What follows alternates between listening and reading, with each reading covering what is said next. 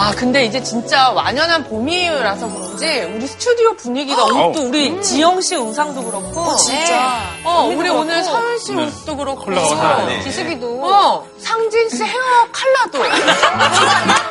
염색이 밝게, 근데 왜 저는 머리로 가요? 염색이 밝게 뽑아줬어요. 네. 많이 밝은데? 아니, 그냥 무엇보다 패션은 네. 우리 저 원조 탑 모델이시죠. 오늘 한 번만 일어나주시면 안 돼요?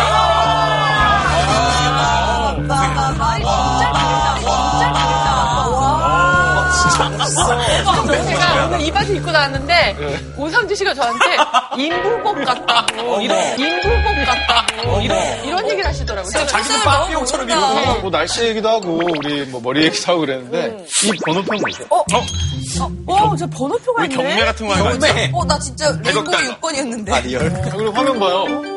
아, 법원. 법원 경매, 법원 경매 알아보자. 용의자 1, 2, 3, 4, 5, 6 아니에요? 아니, 잠깐만. 마피아는 여기 있어! 어, 오늘 또 뭐 법원 놀이 하나요?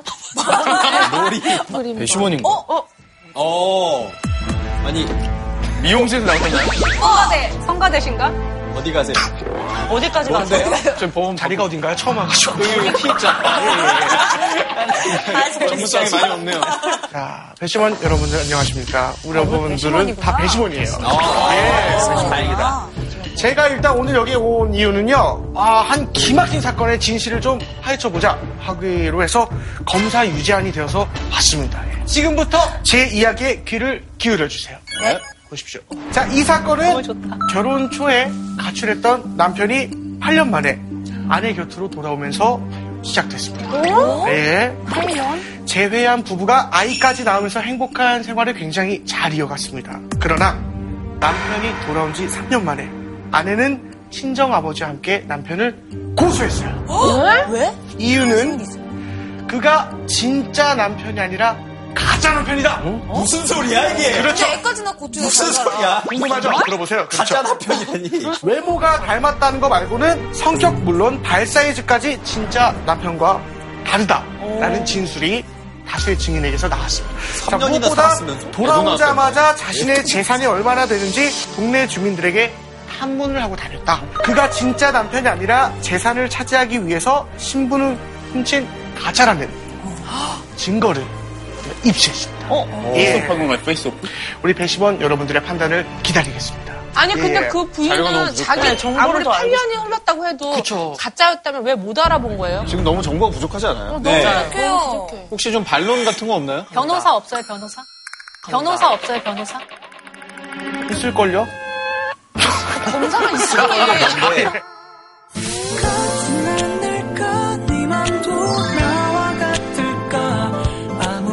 야, 아니, 저분이 여기서 왜.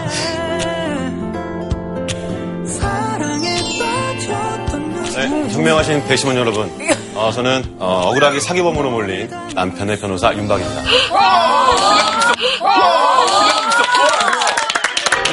검사가 너무 다르다. 네, 여러분이 주목하셔야 할 사건의 가장 큰 의혹은 왜 하필 3년이나 지난 지금 어, 남편을 고소했는가입니다. 남편이 집을 비웠던 8년의 기간 동안 부부의 재산을 관리한 건 다름 아닌 아내의 아버지였는데요. 사실 그는 아내의 친아버지가 아닌 계부였습니다. 의붓 딸을 조정해 재산을 독차지했던 계부는 사위가 돌아와 회계장부를 요구하자 딸을 설득해 그를 사기꾼으로 본 것입니다. 그가 가짜라고 진술한 증인은 공교롭게도 모두 처가 식구들이었는데요. 과연 그 증언을 믿을 수가 있을까요? 무엇보다 본인이 아니면 알 수 없는 부부간의 사소한 비밀까지 기억하고 있는 것으로 볼 때 그는 억울한 누명을 쓴 진짜 남편이 분명합니다. 배심원 여러분, 이 남자의 억울함을 풀어주시길 바라겠습니다. 아유. 보고 싶었어요, 보고 싶었어. 아유. 이 two shot 너무 부담스럽습니다. 네, 좀 더 가까이, 예. 예. 너무 부담스럽습니다. 아니, 시청자 여러분께 두 분 정식으로 인사 좀 부탁드릴게요. 네. 안녕하세요. 작곡가 겸 가수 유재환입니다. 안녕. 안녕하세요. 얼마 전에 종영한 JTBC 리갈하이에서 변호사 역할을 맡았던 윤박입니다.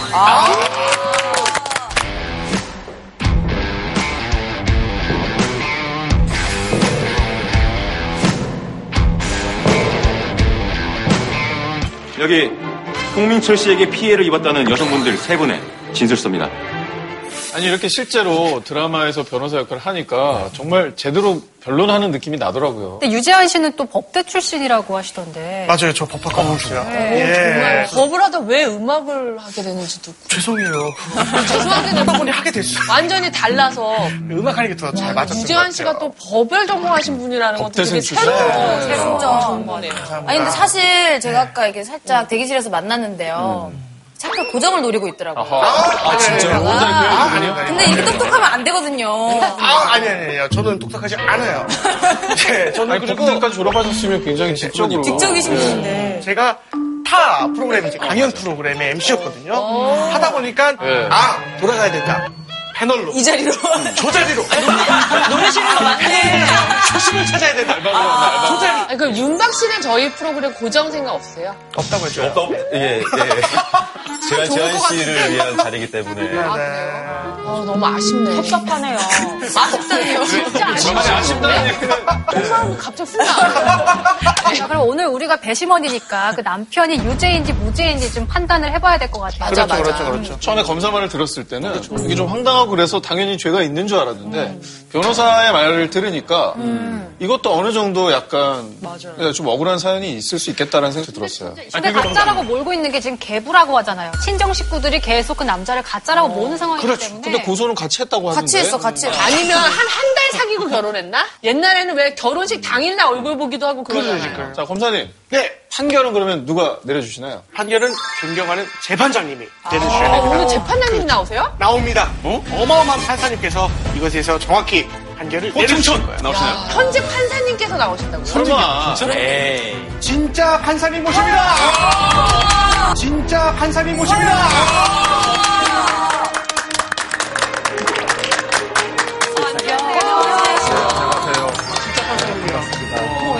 저는 서울고등법원에서 어, 부장 판사로 근무하는 어, 박형남이라고 합니다.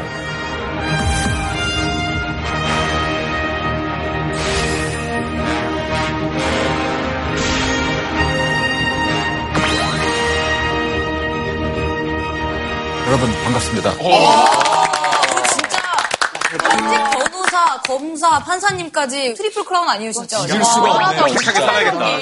현직 판사가 나오지? 자, 그러면 뭐 우리가 또 모시기 너무 힘든 현재 판사님을 또 모셨기 때문에 어, 제가 잠깐 좀 진행을 좀 해보도록 하겠습니다.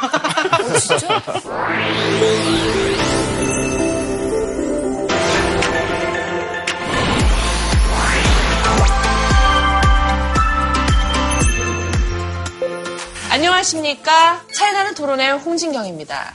밤샘 토론. 오늘은 서울고법 박형남 어, 부장님을 모시고 부장판사님 멘트 듣다가 밤이 새겠네요. 어, 판사와의 대화 한번 좀 살짝 나눠보도록 하겠습니다. 안녕하십니까, 판사님? 네, 반갑습니다. 어서 오십시오. 예. 예. 저첫 번째 질문을 좀 드리겠습니다. 예. 언제부터 공부를 그렇게 잘하셨나요? 초등학교 때부터 중학교까지 폭격 있는 공부를 다 부여합니다. 왜냐면 저도 아홉 살짜리 딸이 있기 때문에 아이 교육에 지금 많은 관심이 있습니다. 네, 뭐 초등학교 때부터 뭐 거의 반에서 한 1등을 했고요. 네, 그다음에 이제 대학교 들어가면서부터 그때는 제가 상당히 아, 공부를 좀 하는구나. 아니, 어떻게 이렇게 품위 있게. 자기 자랑을 하시죠? 진짜. 예. 부장 판사님 그렇다면 몇 가지 질문 조금 더 해보도록 예. 하겠습니다.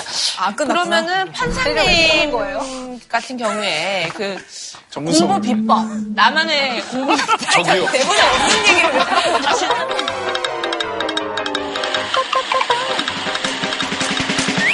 선생님, 아, 지숙 씨. 예. 부장 판사시라고 예. 하셨잖아요. 그러면은 직책이 정확히 이제 판사님들 중에 부장님이신 거예요? 아, 보통 재판은 판사 한 사람이 하거든요. 그런데 중요하고 어려운 사건에 대해서는 세 사람의 판사가 둘을 이루어서 아, 진행합니다. 그 중에서 가장 경험이 많은 예, 부장 판사가 제일 가운데 앉아서 재판을 진행하는 사람입니다. 센터. 그냥 예, 센터시다. 나야나. 센터 판사가. 저희가 이제 김두식 선생님이 말씀하셨던 그 법 쪽에 인싸 of 인싸를 직접 만나게 됩니다. 일단 법조계는 서울대 출신들이 많아요. 서울대와 비서울대를 나누게 되면 서울대 나와서 시험 붙은 친구들은 4학년 때 시험 붙은 친구들에 대한 아주 복잡한 아, 마음이 졸업 있어요. 4학년 때. 전이냐, 졸업 후냐. 또 4학년 때 시- 시험 붙은 사람들 나름대로 서울 발령 받은 사람들에 대한 굉장히 복잡한 마음들이 있어요. 아, 인싸 중에 인싸. 맞아요. 어, 인싸 중에 인싸. 핵인싸. 그럼 1등은 행복하겠네요. 최소한. 1등 한 명만 행복할 수 있는 건데 1등은 대체로 어떻게 돼요? 나는 얼굴이 못생겼는데 이게 무슨 소용이냐라고 얘기하면 S대 법대에다가 졸업 전에 사실 패스 하시고 현직 서울고등법원 부장판사 피싱 많이 오시는 핵심하고 핵심이. 수뇌부, 수뇌부. 그 저도 김두식 교수님 어, 이 강연을 봤습니다. 어, 먼저 사법연수원에서 저희들은 300명 어, 들어갔는데 제가 1등은 못했습니다. 하도 머리 좋은 사람들이 많아서요. 그리고 보시는 바와 같이 제가 그렇게 잘생기지도 못했죠. 소가명이시죠. 너무 소대명이신데요. 아, 그럼 선생님은 최연소로 그때 그 당시에 합격하신 거예요? 차 연소입니다. 그 저보다 한 두 달 빠른 사람이 있어가지고요. 저는 가장 최연소 앞에 차 연소. 아 무튼 서울대학교 4학년 때 예, 우리 나이로 22살 때 제가 사법시험에 합격했습니다. 세상에 진짜로? 천재. 아니, 22살이 어떻게 처음 봐요. 선생님, 아, 지숙 씨. 저 궁금한 거 있어요. 저 사실 초등학생 때 항상 장래희망에 판사를 썼거든요. 진짜. 그 이유가 뭐냐면 탕탕탕 치는 게 너무 멋있어 보이는 거예요. 진짜. 그 혹시 이, 이거 이름이 뭐예요, 근데? 의사봉? 한사봉? 뭐예요? 정의봉.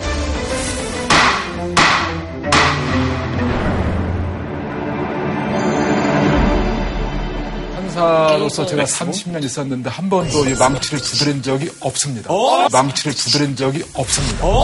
네? 왜요? 뭐라고? 이것 때문에 제일 멋있었는데? 온갖 미디어에서 다 두들기던데. 아, 두들기던데, 네. 이렇게? 아니, 왜? 1960년까지는 망치를 두드렸거든요. 근데 그러면은 수작 두드려야 되거든요. 너무 사건이 많아요. 그래서 어느 대법원장님께서 이제 그때는 법 뭐라고 모자도 썼어요. 영국 판사처럼 모자 벗고 그 다음에 나무 망치도 없애고 그냥 말로만 하거든요. 그래서 사실은 두드리는 사람들은 국회 아무 위원장님들 아, 뉴스에서 나온 거.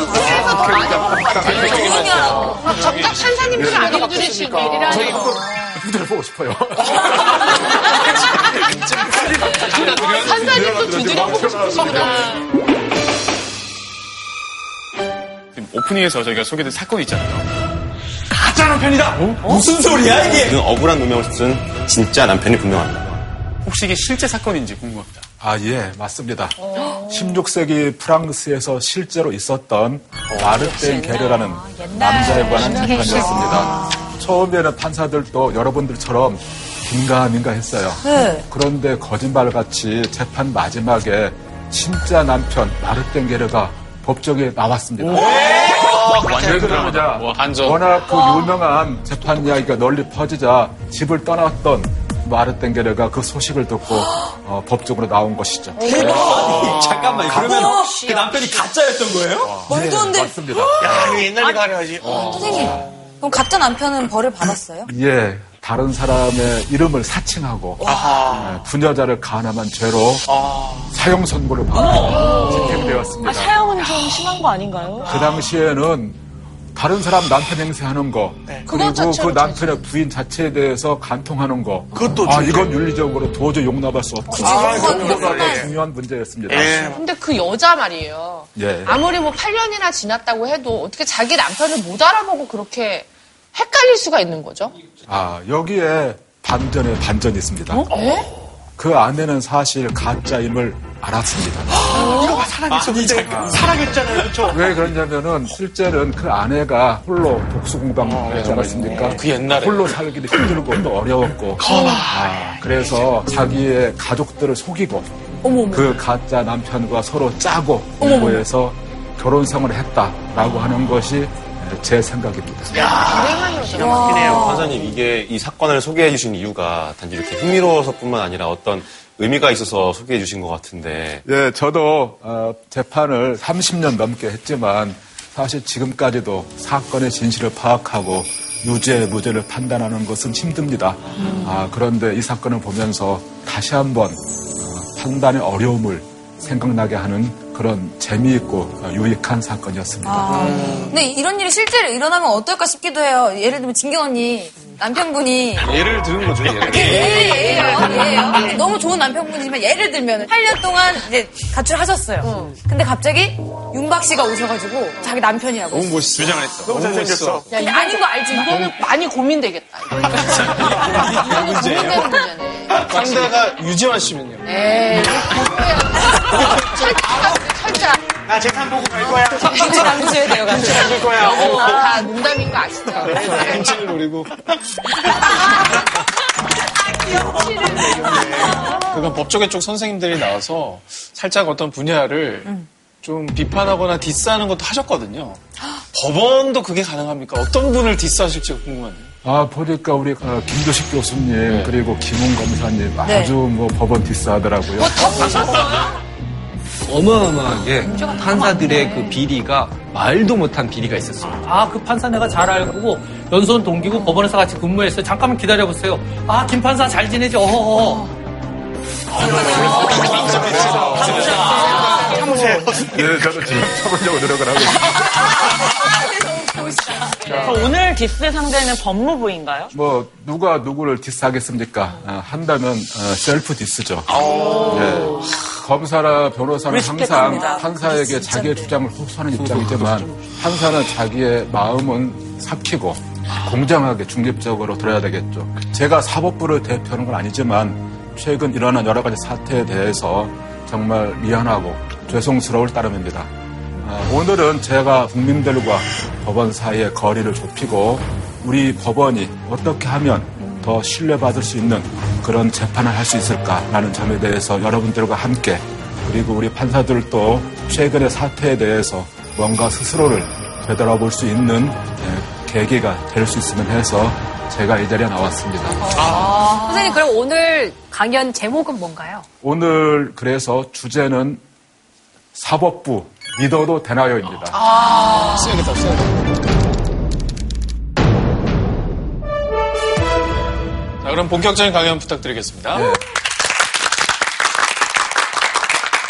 먼저 어, 검사가 사법부 소속인가요? 행정부 소속인가요? 우리 홍진경 씨. 검사요? 예. 배웠잖아요, 우리. 배웠니? 갑자기 제가 공격하니까. 아니, 검사하면 행정부 아닙니까? 예. 검사는 법무부 소속이죠. 법무부는 어딘니까? 대통령의 소속 행정부입니다. 그래서 잘 찍었다. 우리나라에서 입법부, 행정부, 사법부에서 사법부는 오로지 예, 판사만 담당하는 거거든요. 흔히 판검사라고 하지만 예, 소속이 다르죠. 예, 네. 대법원 건물에 가면은 정의의 여신상이 있습니다.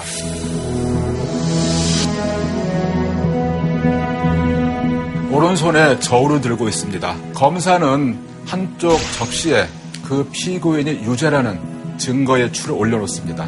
다른 한쪽의 변호사는 무죄라는 증거를 또 유죄라고 하더라도 정상을 참작할 여지가 있다는 그런 증거의 추를 올려놓습니다. 이제 판사는 가운데에 서서 이치에 맞지 않는 증거는 드러내고 그 저울이 어디로 기우는지 유죄인지 무죄인지 예, 그러한 것을 정하게 되죠. 이렇게 형사재판은 국가가 범죄인에 대해서 처벌하는, 처단하는 절차입니다. 그런데 여러분들 재판에서 또 민사재판 있지 않습니까? 네. 민사재판에서는 검사는 나오지 않습니다.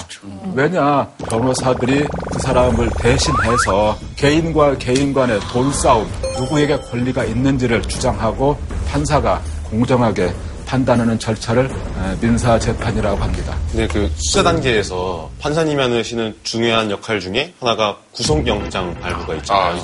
그래서 막 인터넷 기사 보면은 맞아요. 구속영장 기각 이런 것도 네. 있는데 법원이 조금 전에 구속영장을 발부했습니다. 법원이 구속영장을 발부했습니다. 도주할 우려가 있다며 구속영장을 발부했습니다. 구속영장을 기각했습니다. 구속영장을 기각했습니다. 전직 검사에 대한 구속영장이 또 기각됐습니다. 아, 먼저 여러분들이 알아야 될 게 구속은 처벌이 아니다라는 겁니다.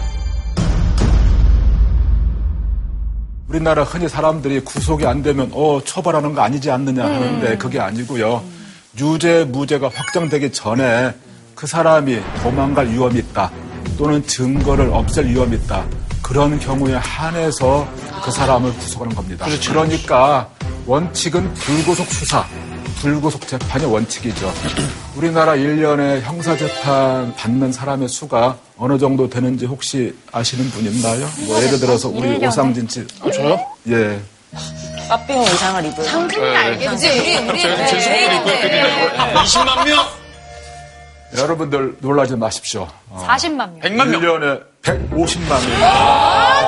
아니, 형사 재판이요? 문제는 아니겠지만. 그 옛날에는 검사나 경찰이 조사해서 기록을 남기잖아요. 네. 그 기록만으로 판사가 구속 영장을 발부할 것인지를 결정했습니다. 그런데 그때 저표 보시면 알겠지만 96년, 97년에 어 12만 명, 14만 명 어, 옛날에 정말 이런 많았다. 사람들이 구속이 되었거든요. 예를 들어서 교통사고 한 6주 났다. 또는 사기 피해 한 몇 천만 원이다. 그런 경우에도 전부 영장을 청구했고요. 판사도 기록만으로 심사하다 보니까 대부분 영장을 발부해 주었습니다. 그런 것은 세계 유례가 없는 다른 나라의 구속 인원수보다도 세배가 많았습니다. 인구 비례당. 그래서 요즘에 흔히 여러분들이나 국민들이 말씀하시는 게 유전 무죄, 무전유죄 그런 말이 있잖아요. 어느 사람이 들어가면 구속되면 사돈네 팔촌까지 동원해서 있는 돈 없는 돈 마련해서 피해자하고 합의도 해야 되고 또 브로커나 변호사에게 돈이 들어가죠. 네. 아, 근데 그렇게 돈이 어, 쓰여진 후에 바로 석방되는 경우가 무려 3분의 2에 달했다. 아예 없는 말이 아니에요. 그렇죠. 아, 그런데 여기도 반전이 있습니다. 아, 1997년에 드디어 제도가 바뀌었습니다. 영장 실질 심사 제도. 영장 실질 심사 제도. 어, 아, 그렇죠. 들어봤어요. 네. 예. 그것은 이제 판사가 직접 피의자를 법정에 불러서 개별적으로 사정을 들어보고 특히 증거를 없앨 우려가 있느냐 또는 도망갈 위험이 있느냐 그것만 심사해서 우리가 엄격히 구속 여부를 결정하겠다라고 판사들이 다짐을 했습니다. 하지만 판사님들 입장에서는 일이 더 늘어나는 걸 수도 있겠어요. 여러분들 혹시 언론에 보면은 영장 전담 판사 아, 네, 네, 있어요. 영장 그래서 전담 그 영장을 발부하는 판사만 그 일만 맡는 그런 사람이 있었고요. 그래서 이제 수사 단계에서 영장 발부되는 경우가 3만 5천 명, 그리고 법정 구속하는 인원수가 약 만 명. 이렇게 세 배로 줄어들었습니다. 그런데 저희 국민의 눈에서 본다면 이 사건의 이 범죄자는 나가면은 증거를 다 인멸할 것 같고 지금 당장 구속을 시켜야 될 것 같은데 이 사람이 돈이 많고 힘이 세다고 구속을 안 시키는 경우도 굉장히 많아 보이거든요. 선생님, 근데 실제적으로 지금 압력이 들어오긴 하지 않나요?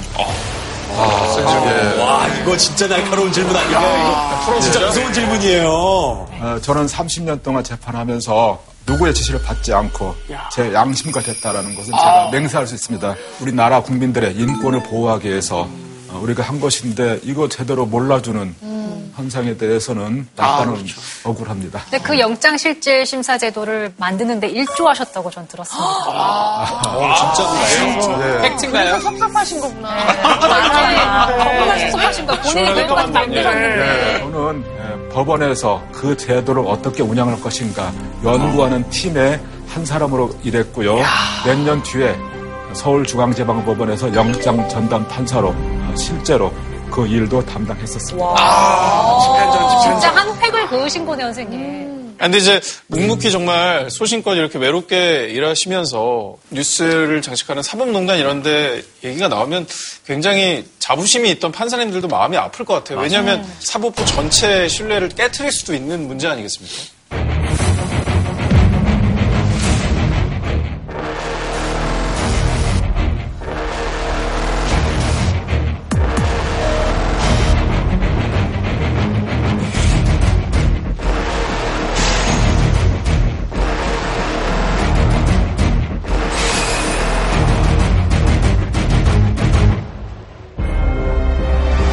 우리나라 헌법 제103조에 법관은 헌법과 법률에 의하여 그 양심에 따라 독립하여 심판한다. 헌법에 여러 공무원들, 국회의원, 대통령, 장관 이런 사람들의 의무에 대해서 규정을 하고 있는데 양심에 따라 하라는 규정은 오로지 판사밖에 없습니다. 그리고 독립한다. 아, 이러한 것도 역시 우리 판사에게만 부과되어 있습니다. 왜 그렇게 판사가 독립이 중요한지 그리고 양심이 중요한지에 대해서 어, 차근차근 이야기를 하겠습니다. 이의가 있으면 항소하시오. 우리나라 초대 대법원장 김병로 씨가 당시 대통령 이승만 대통령이 한 말입니다. 어, 우리 가인 김병로. 왜 가인이냐? 어, 나라를 빼앗기고 거리를 쓸쓸히 다니는 나는 거리의 사람이다.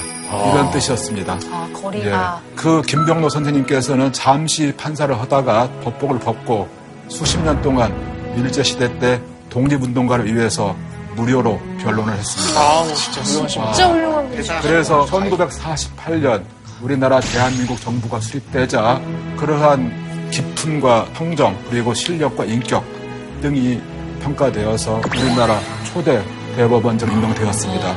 그때 이승만 대통령은 조금 권력 욕심이 많았다고 평가를 받지 않습니까? 우리 김병로 대법원장은 대쪽 같은 성품으로 이승만 대통령과 사사건건 예, 대립을 했습니다. 1952년에 국회의원 서민호 사건이라고 있습니다. 당시 이승만 독재를 서민호 의원이 비판을 했는데요.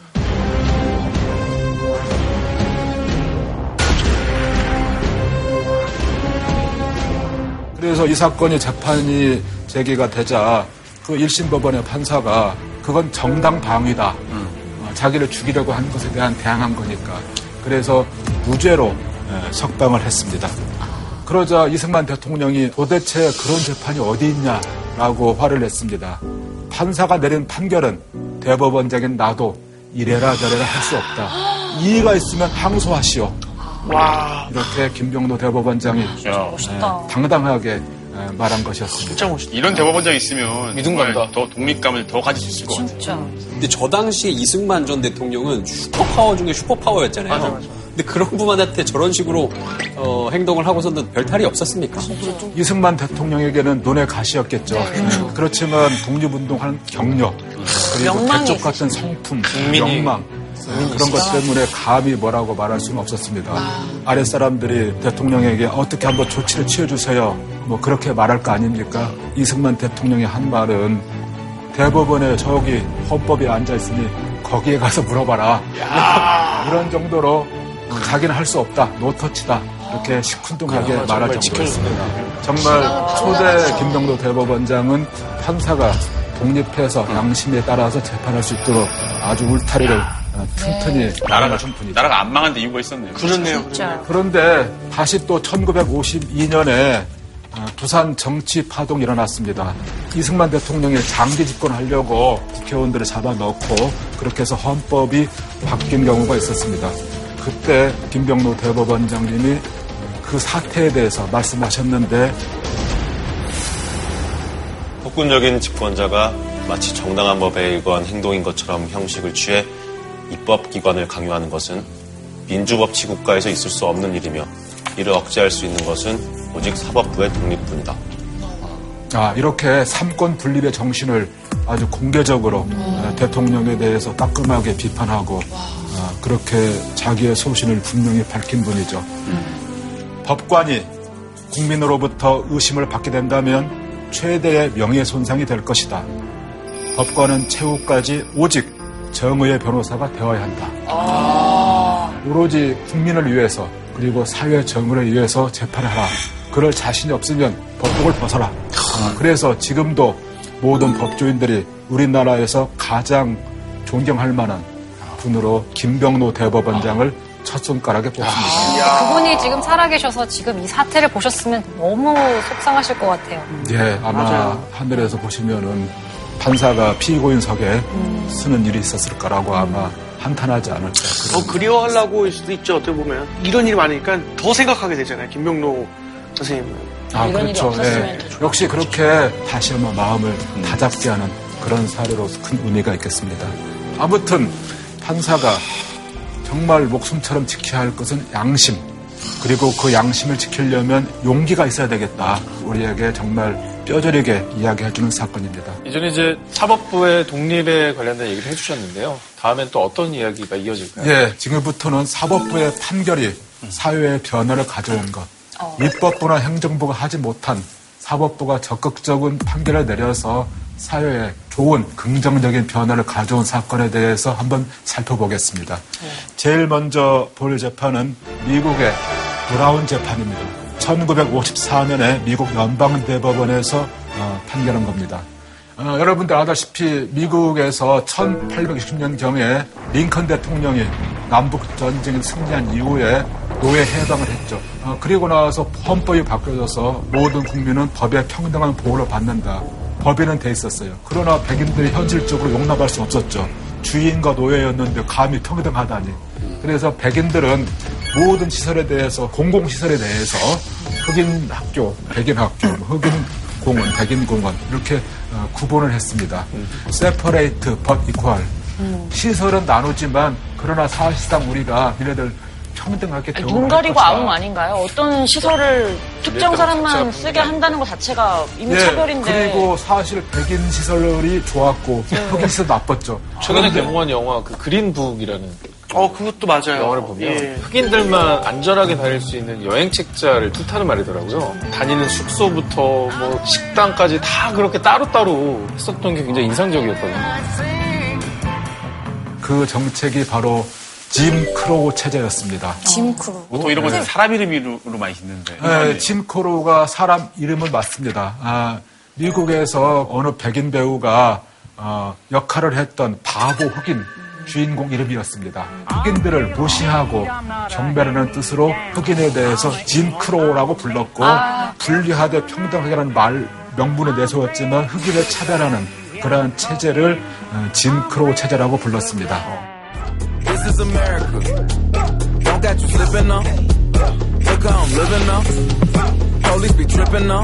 Yeah, this is America. 예, 아무튼 제가 브라운 재판이라고 말씀드렸지 않습니까? 이 브라운은 누구냐? 그럼 8살 된 딸 린다를 둔 흑인 노동자 이름입니다. 아.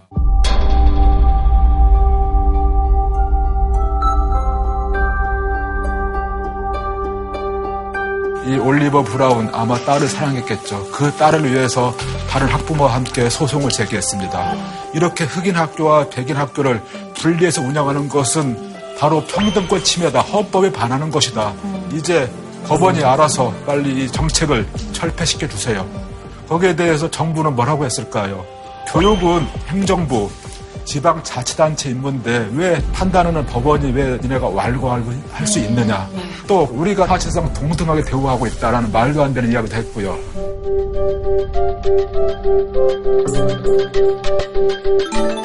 가운데 계신 분이 이 사건 변호사로서 흑인을 위해서 도와주었던 에, 마셜 변호사입니다. 이 양반이 그러면 이 분리교육하는 것이 어떻게 무슨 문제가 있을까? 그래서 그것에 대해서 사회심리학적으로 어느 교수에게 의뢰를 해가지고 그 어떤 걸 조사를 하게 했느냐? 아, 바로 이겁니다. 흑인 아이에게 백인 인형과 흑인 인형을 주면서 어느 인형을 더 좋아하느냐 수천 명 아이들에 대해서 조사를 했습니다. 이 흑인 아이는 무슨 인형을 더 선호했을까요?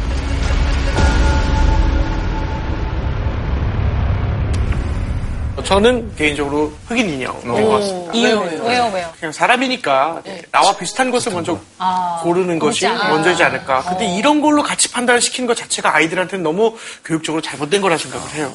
은박 씨는 어떨 것 같아요? 백인 인형을 택했을 것 같아요. 이유는? 사진에서. 사진에서. 아, 이미 손가락으로 가리키고 있네요. 명쾌한데? 이미 심증이 아니라 물증으로. 오, 판사님이시다. 역시 다르네. 저는요, 근데 그런 거 있잖아요. 그 헐리우드 영화 같은 거 보면 주인공들이 주로 이제 뭐 백인이나 네. 서구인들이 많은데 악당이 이제 그 뭐 동양 쪽에. 뭐 마피아나 갱 요즘에 이런 거 바뀌고 있긴 하지만. 우리가 또 보면 그런 데서 주인공이 좀 입을 하잖아요. 그러니까 뭐 알게 모르게 사회적으로 선망의 대상을 뭔가 백인인 것처럼 이렇게 막 결과는 놀랍게도 대부분의 흑인 아이들은 백인 인형을 더 좋아했습니다. 이 흑인 아이들은 자신 흑인보다도 백인이 더 우월한 사람이다. 나는 원래부터 그런 열등한 인종이다라는 것이 이미 어렸을 때부터 분리교육 체제에서 그것이 학습 조카로 마음속에 넣어져 있다. 그리고 그것은 점점 나이가 들을수록 어, 커져만 간다. 어, 그것이 결국은 흑백 차별을 해도 대항하지 못하는 그런 마음을 형성하게 했다. 그런 연구가 나왔습니다. 순전히 인종 때문에 한 그룹의 어린이들을 다른 어린이들로부터 분리하는 것은 열등감을 조장해 도저히 회복할 수 없는 마음의 상처를 줄 수 있다. 분리된 교육시설은 근본적으로 동등할 수 없다. 1954년 연방 대법원 판결문. 대법관 전원 일치. 예. 선생님, 근데 이때 당시 판사가 백인이었나요? 아, 놀랍게도 아홉 명 전부 백인이었습니다. 많은 백인 정치인들은 이렇게 판결을 내린 대법원장 탄핵을 시켜야 되겠다. 그리고 니네가 어떻게 의회나 행정부도 못하는데 니네가 앞장서야 서느냐. 라고 해서 엄청난 비난을 받았습니다. 그리고 또 백인들도 흑인 어린이와 부모가 백인 학교에 들어가려고 하니까 무력으로 힘으로 막았습니다. 더 필요 없다. 대법원 판결 저리 가라. 그래서 못 됐죠. 네. 어, 아무튼 대법원 판결 내린 것이니까 행정부가 따라야 하니까 그래서 계엄령을 동원해서 군대를 동원해서 그러한 백인들의 난독을 막고서야 비로소 모든 학교에 흑인과 백인이 같이 들어갈 수 있는 그런 제도가 시행되었습니다. 아무튼 이 브라운 판결에 의해서 이제 공공시설에서는 흑백 시설을 분리하는 것은 절대로 법원이 허용할 수 없다. 이제 인정 안 해주겠다. 이런 판단을 내렸고요. 흑인뿐만 아니라 여성, 사회적 소수자 그런 사람들의 인권을 나라의 한 구성원으로서 보호를 해야 되겠다. 이런 판결을 한 것입니다. 역사적으로 굉장히 의미 있는 판결이에요. 진짜.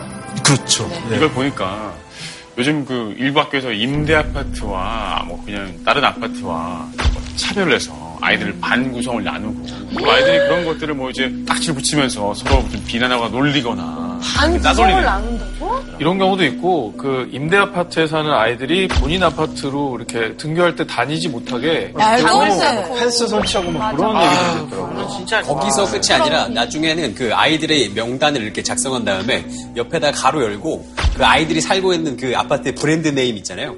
그런 것들을 이렇게 적어서 이렇게 분리를 해놓더라고요. 우리도 차별이 있는 거야. 놀랍게도.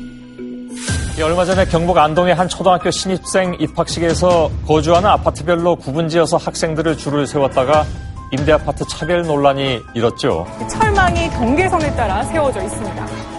여기가 보행 통로인데 이렇게 문이 막아서고 있습니다. 이 문 때문에 초등학생들의 등굣길에 아찔한 상황이 연출되고 있다고 합니다.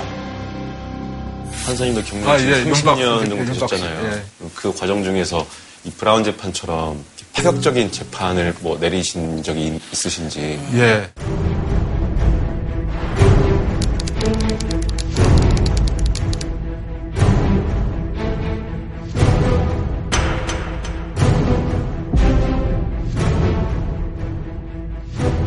그 유족이 업무상 과로 스트레스로 인해서 어쩔 수 없이 죽은 것이다 라는 주장을 하면서 공무원 연금 공단을 상대로 유족 보상금 청구 소송을 제기했습니다. 그런데 1심에서는 그러한 인과관계가 없다고 원고 패소 판결 내려서 항소를 했고 그 재판을 제가 맡았습니다. 여러분들 다 부검이란 용어는 아시죠? 네. 죽은 사람에 대해 칼 대서 해서 사인을 네, 하는 밝히는 거죠. 작업이잖아요. 자살한 사람의 마음을 헤아리는 거 심리 적 부검이라고 합니다. 아, 왜그 사람이 그렇게 극단적인 선택을 할 수밖에 없었는가 그거에 대해서 연구 조사하는 겁니다. 선생님 어떤 방식으로 그럼 그렇게 조사를 예. 제가 그 사건을 맡고 그 분야를 전문적으로 연구한 정신과 의대 어느 교수님한테 의뢰를 해서 이 사람에 대해서 심리적 분석을 해달라 의뢰를 했습니다.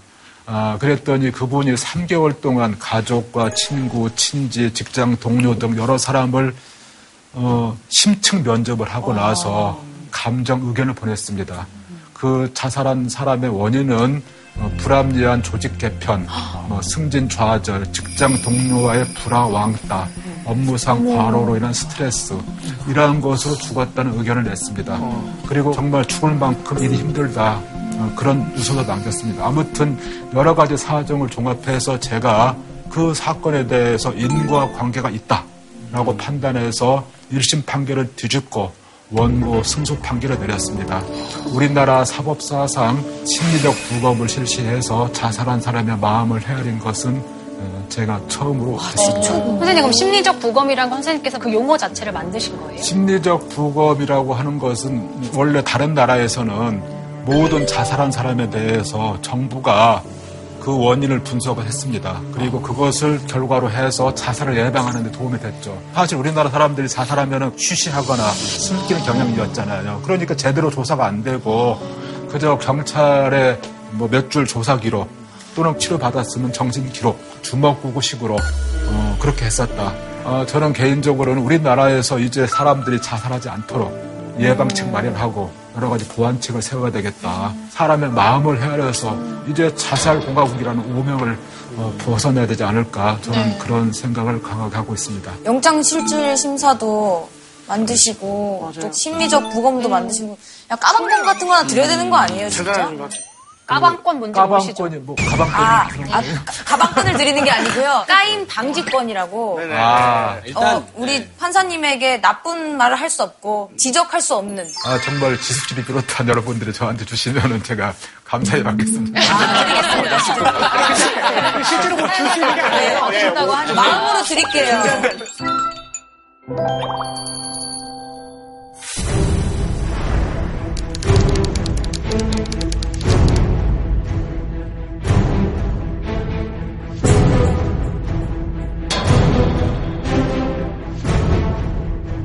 나 개업을 할 터이니 돈을 가져와라.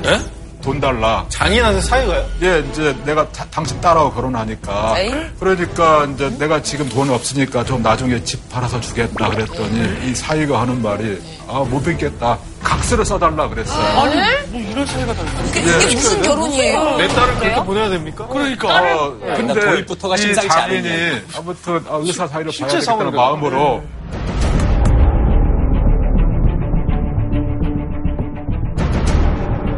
어떤 일이에요? 그런데 그 사위가 그 아내하고 아마 정이 없었습니다. 결혼 첫날 밤부터 부부 관계도 하지 않고요. 어머. 그리고 다른 사람 바람 피우면서 별거를 했습니다. 몇 년 후에 드디어 이제 남자 사위 의사가 아내를 상대로 이혼 소송을 제기했습니다. 그런 사람이 남을 어, 그런데 법원은 이렇게 판단했거든요. 유책 배우자니까 아, 이혼을 허용하지 않는다. 아마 이 사유가 화- 화가 났나 봐요. 가지고 있던 각서에 기해서 이제 처가 쪽 사람들을 상대로 돈을 달라, 10억 원 달라. 진짜 양심에 그게 그래서 의사 지참금 청구 소송이라고 예, 제가 그렇게 불렀습니다. 근데, 근데 이런 각서가 효력이 있는 건가요? 어쨌든 각서를 써줬으니까 이 약속 지켜라. 소송 자, 건 거예요, 그죠? 저도 고민했습니다. 우선 법적으로 말씀드리면은 이건 증여잖아요. 무상으로 증여, 주었으니까. 증여죠. 예, 아시죠? 네, 우리. 네, 맞아요. 예. 증여하기로 네. 문서로 약속했으니까 나중에 함부로 취소할 수가 없습니다. 효력이 문서로 있어요. 했으니까. 효력이 있어요? 하면 효력이 있어. 취소할 수 있는데 문서로 하면은 효력이 있습니다. 있죠, 있죠. 공증을 안 받아도요? 예, 아, 예. 있어요. 예. 녹음을 하면 어떻습니까? 녹음에도 그 말로 한 거니까. 취소할 수 있습니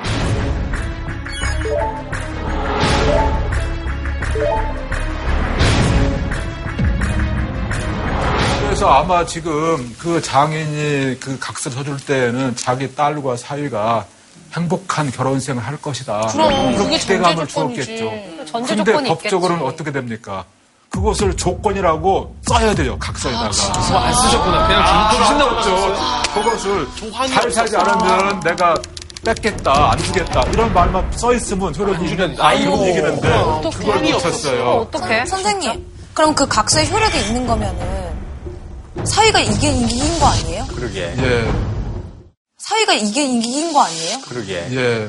누가 봐도 사위 이기면 안 되겠죠. 네. 네. 그럼 선생님 어떤 판결 내리셨어요? 우리 민법에 대원칙이 이런 게 있습니다. 신의 성실 원칙, 신의 권리 성실. 남용 금지의 원칙. 어, 권리를 행사하더라도 다른 사람의 신의에 따라서 성실하게 행사해야 된다. 그리고 자기의 의무는 다하지 아니하고 권리만 주장하는 것은 그것은 권리의 남용이니까 허용하면 안 된다. 개개 법률만 따져서 적용하면 불리한 결과가 날 때 판사가 국민의 법 감정을 그리고 사회 윤리식을 바탕으로 해서 올바른 판결을 내려라. 저는 그 원칙에 기해서 원고의 손을 들어주지 않았습니다. 아, 잘하셨습니다.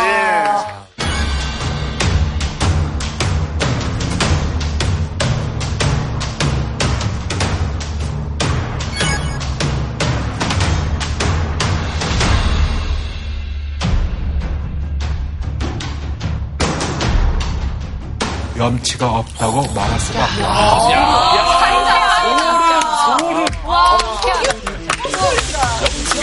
없다는 이 단어 자체가. 너무 멋있어. 정말 법적으로 영치 없는 분이야. 정말 윤박 시원하다. 윤박 씨. 나쁜 생각이 순간 들었는데 원고는 가정으로 돌아오지 않는 이상 처가로부터 지참금을 받을 수 없다고 했잖아요. 음. 그러면은 돌아와서 억지로 사는 척하는 억지로? 사는 척을 해요. 10억을 받아요. 그리고 나서 한 2, 3년 뒤에 이혼 소송을 하게 되면은 이건 또 어 떻게 해요? 어떻게 하죠? 여기서부터는 제가 한 말씀 드릴게요. 네, 아, 저 원고 패소가 됐어요. 어. 일사부재리 원칙이 적용됩니다, 여기서부터.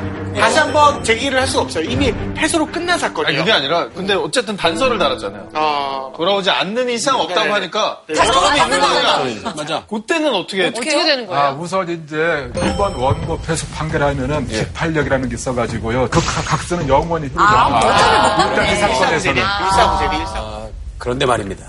이렇게 선생님이 판결하신 것처럼 굉장히 속 시원한 판결도 있는 와중에 사실은 아직도 굉장히 시대와 동떨어지고 굉장히 부족하다고 느껴지는 판결도 굉장히 많거든요. 그 보통 보면 그 제일 처음에 검사가 몇 년을 구형했다 이런 얘기를 우리가 뉴스로 많이 보지 않습니까?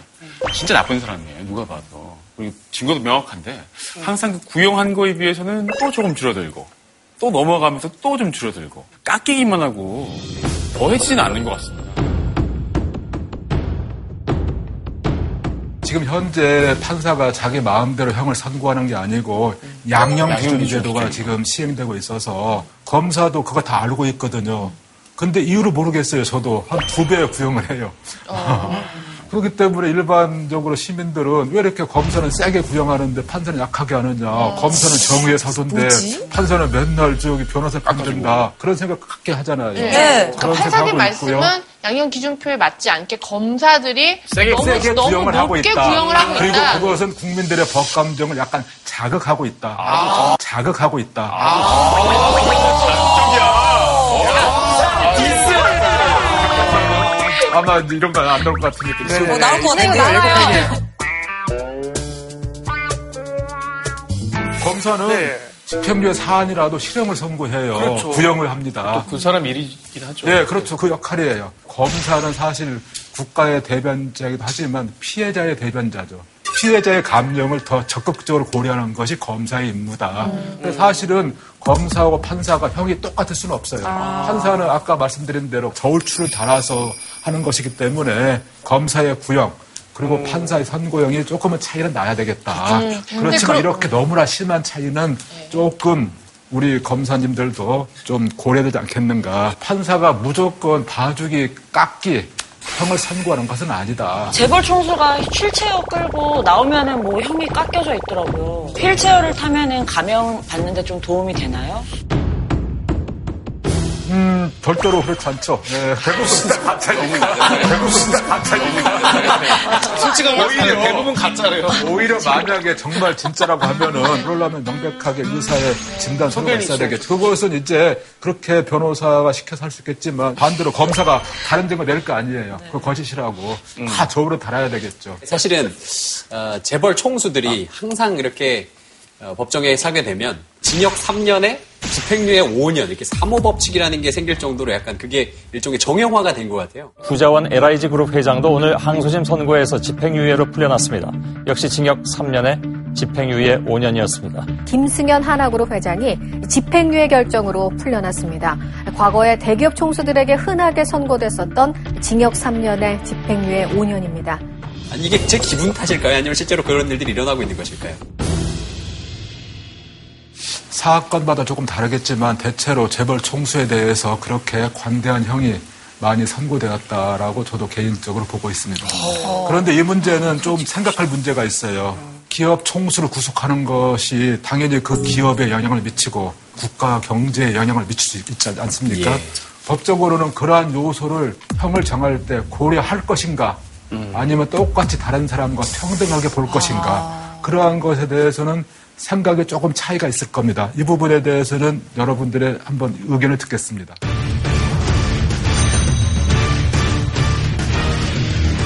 사실 보통의 경우는 전문 경영인이 운영하는 쪽이 훨씬 효율이 좋다.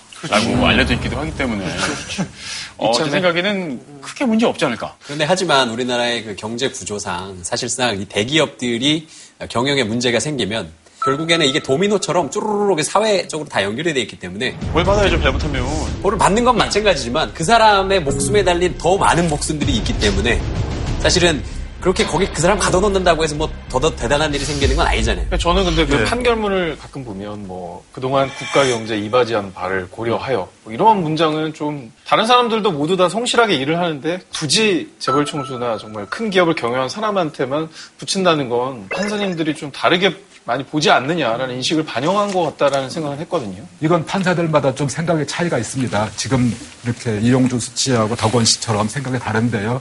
저는 개인적으로는 어, 그런 사유를 원칙적으로 고려하지 않는 것이 옳다라고 생각을 해서 저는 실제 재벌 총수 사건에서도 어, 실형을 선고한 어, 그렇게 해오고 있습니다. 그래서 물론 다르게 집행유예를 선고하신 분도 그냥 돈이 많아서 봐준 게 아니라 우리 이용주 씨가 말한 것처럼 그런 고민을 하지 않았을까. 경제적 효과. 예, 예. 그래서 정말 사건 하나하나마다 이 저울의 추가 어디로 가야 될 것이 얼마나 해야 될 것, 이것은 정말 그 판사가 자기의 인격을 걸고 세상을 바라보는 눈을 걸고 재판하는 거죠. 그래서 정답은 없습니다.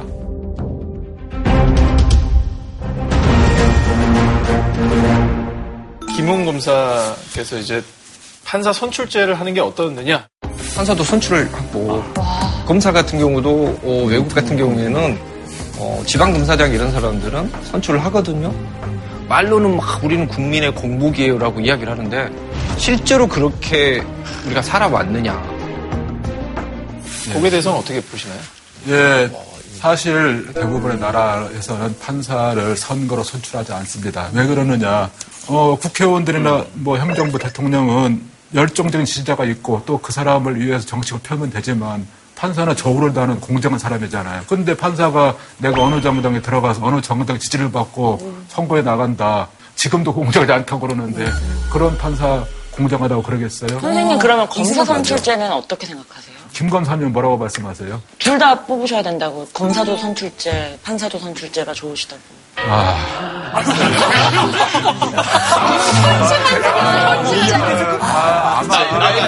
울고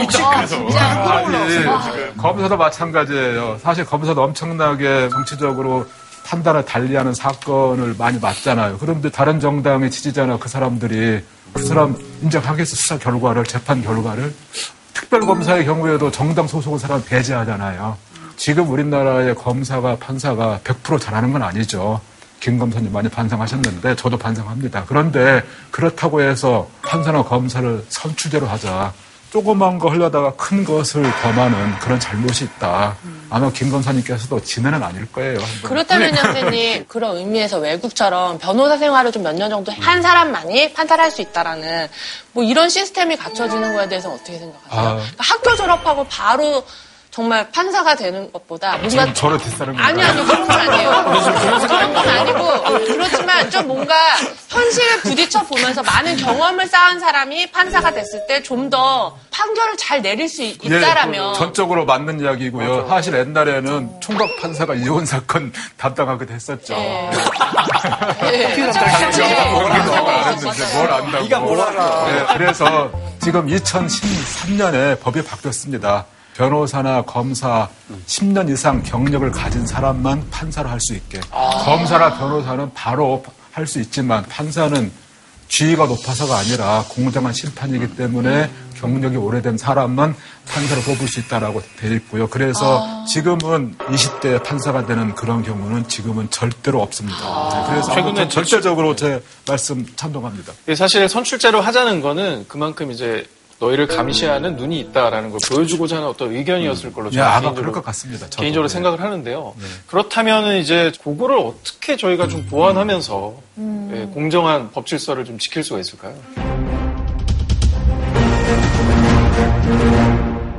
지금 현재 가장 제가 그 아쉬운 것이 판결문이 일반 국민들에게 공개가 거의 안 되고 있는 것이죠. 네, 맞아요. 그렇죠. 결과만 언론에 보도되잖아요. 네. 도대체 어, 언론의 보도만 보면 제대로 이해할 수가 없잖아요. 네. 사실 비판하려면 이해를 해야 되고 알아야 되잖아요. 그래서 저는 개인적으로 모든 판결문이 공개되어서 일반 시민들에게 전문가들에게 비판하는 대상으로 삼아야 되겠다. 그런 걸 저는 생각하고 있습니다. 그리고 판사가 이제 권위만 내세울 게 아니라 열린 마음으로 성찰할 때 좀 더 우리 법원이 국민들 앞에 또 다가서고 또 서로 소통하지 않을까 그렇게 네. 생각을 해봅니다. 그러면 이제 올바른 어떤 국민들의 판단이나 이런 움직임을 통해서 판결이 좀 바뀐 사례들을 저희가 알 수 있을까요? 판사도 말씀하신 대로 올바른 재판 하지 못하는 경우도 있지 않습니까? 많이 보지 않았습니까? 저도 인정합니다. 그 이제 시민들이 들고 일어서서 오판을 뒤집고 세상을 바꾼 그런 유명한 재판 이야기를 해보겠습니다. 12년 만에 억울한 누명을 벗은 유대인 장교 드레피스 12년. 그에 대한 이야기입니다. 19세기 프랑스는 에, 민족주의와 반유대주의의 광풍이 몰아쳤습니다.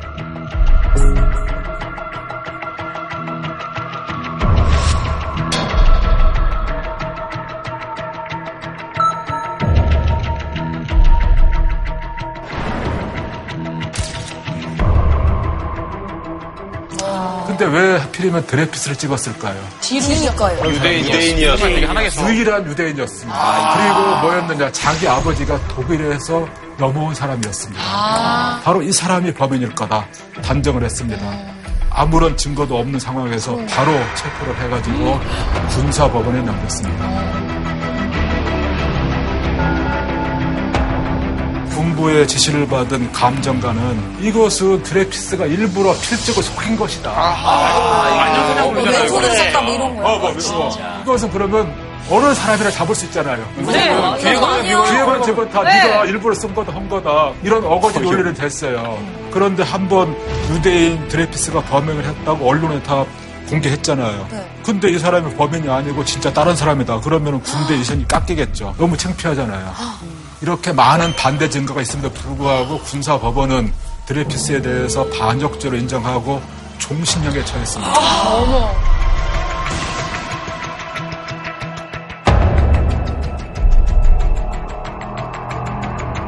자, 그런데 새로 이제 취임한 정부 수사 담당 팀장이 쭉 어떤 문서처럼 보다 보니까 그 명세서와 같은 필체가 있는 사람이 드러났어요. 오. 다른 사람이. 네.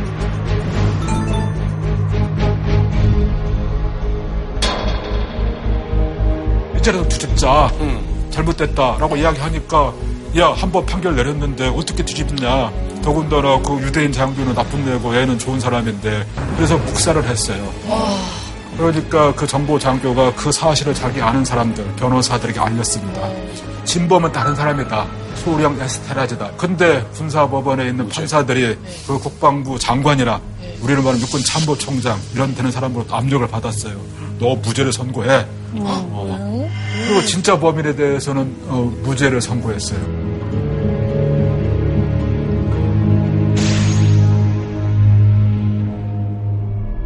진실. 저는 진실을 말하겠습니다. 저는 역사의 공범자가 되고 싶지 않습니다. 만일 제가 공범자가 된다면 앞으로 제가 보낼 밤들은 드레피스의 유령으로 가득한 밤이 될 겁니다. 너무 또 표현도 문학적으로 해놨다. 프랑스 사회가 난리가 났죠. 그런데도 불구하고 허위 사실 유포 혐의로 오히려 야. 재판에 넘겼습니다. 진실을 말하는 사람에 대해서. 그리고 에밀 졸라에 대해서 민간 법원은 또 실형을 선고했어요. 근데, 근데 그 당시 분위기가 뭐 반유대주의가 많았다 그러는데 이런 얘기를 했을 때 사람들이 어떻게 반응했나요? 아, 사람들 대부분은 사실이 드러났음에도 불구하고 그래도 우리 군대가 우리나라가 설마 거짓말 했겠나. 그래도 저 말이 맞다고 생각해서 동의하고 좀 응원하는 사람들도 있지 않았어요? 예, 한 사람의 개인과 개인의 진실과 정의가 더 중요하다고 생각한 사람들은 이제 온 목소리로 주장을 했습니다. 오. 드레피스에 대해서 재심을 해야 된다. 네. 무죄를 선고를 해야 된다.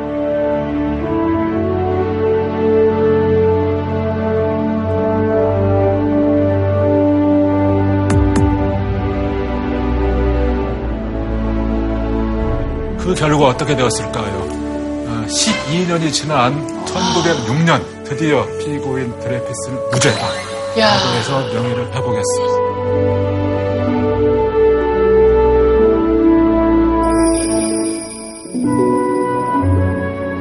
그 필적 얘기하니까 우리나라 들과 비슷한 사건이 있잖아요.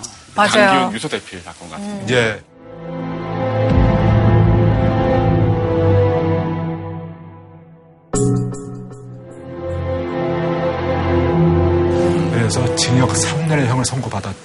최종적으로 그 강지훈 씨가 혐의를 받고 무죄로 판명되는 것은 2015년 대법원의 확정 판결로 무죄가 선고되었습니다. 드레피스는 12년 걸렸죠.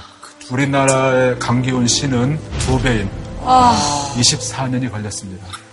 아무튼 이 드레피스가 무죄로 선고되면서 이제 프랑스는 개인의 자유와 진실, 인권, 정의가 보장되는 민주주의 사회로 더 확장되었습니다. 그리고 한편 어, 개인의 차이, 서로 간의 다양성을 인정하는 관용의 정신, 그러한 tolérance의 정신이 프랑스 사회에서 바람직한 의식으로, 시민의 사회 의식으로 자리잡았습니다. 그리고 나아가서 지식인들도 engagement, 영어로는 engagement, 참여한다. 그러한 지식인들의 사회 참여 분위기가 프랑스 사회에 널리 퍼지면서 나라가 전락할 때는 지식인들의 시민들이 들고 일어나야 되겠다. 그런 움직임이 적극 벌어졌습니다. 듣다 보니 진짜 이 판결 하나가 그 사건에만 국한된 게 아니라 한 사회를 더 나은 사회로 발전시키고 진보시키거나 완전 후퇴시키거나 하는 커다란 정말 파급력과 영향력이 있는 것 같아요. 역사적으로 볼 때 나쁜 판결은 법이란 무엇인가, 정의란 무엇인가를 생각하게 했죠. 좋은 판결은 그 시대의 한계를 넘어서서 한 걸음 앞으로 나아가겠습니다. 판결의 보폭만큼 세상은 진보했다. 라고도 이렇게 말할 수 있습니다. 아, 멋있다. 되게 와닿는 것 같아요. 판결의 보폭만큼 사회는 진보한다. 그리고 보폭이 반대로 가면 또 백스텝은 후퇴하는 것이죠. 이제 있다. 재판 제도의 생명은 재판에 대한 국민의 신뢰 그리고 결과에 대한 승복에 달려 있습니다. 국민들이 믿어주지 않는, 신뢰하지 않는 재판, 사법, 판사 존재할 필요성도 그리고 그 이유도 없다고 저는 생각합니다. 믿을 수 있는 사법부를 만드는데 법관뿐만 아니라 우리나라 국민들께서 동참해 주시면 보다 밝은 사법의 미래가 펼쳐질 것이라고 저는 생각해 봅니다. 이상으로 제 강연을 마치겠습니다.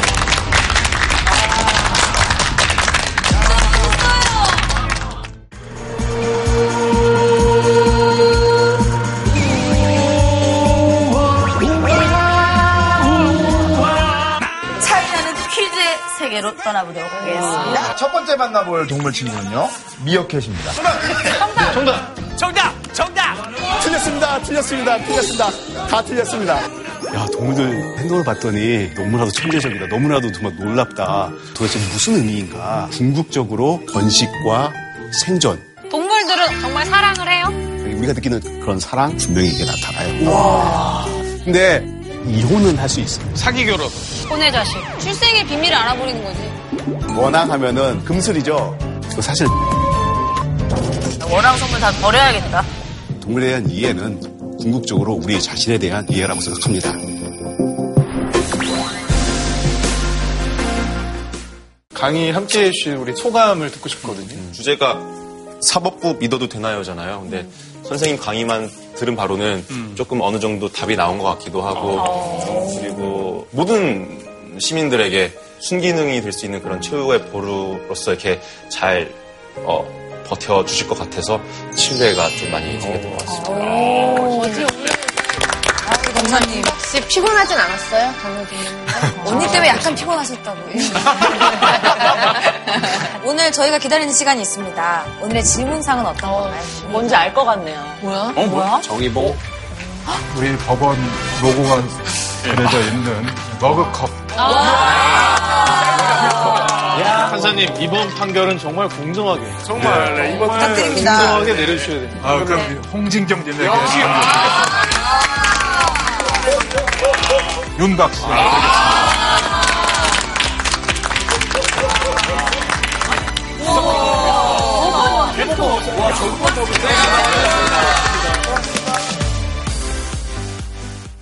JTBC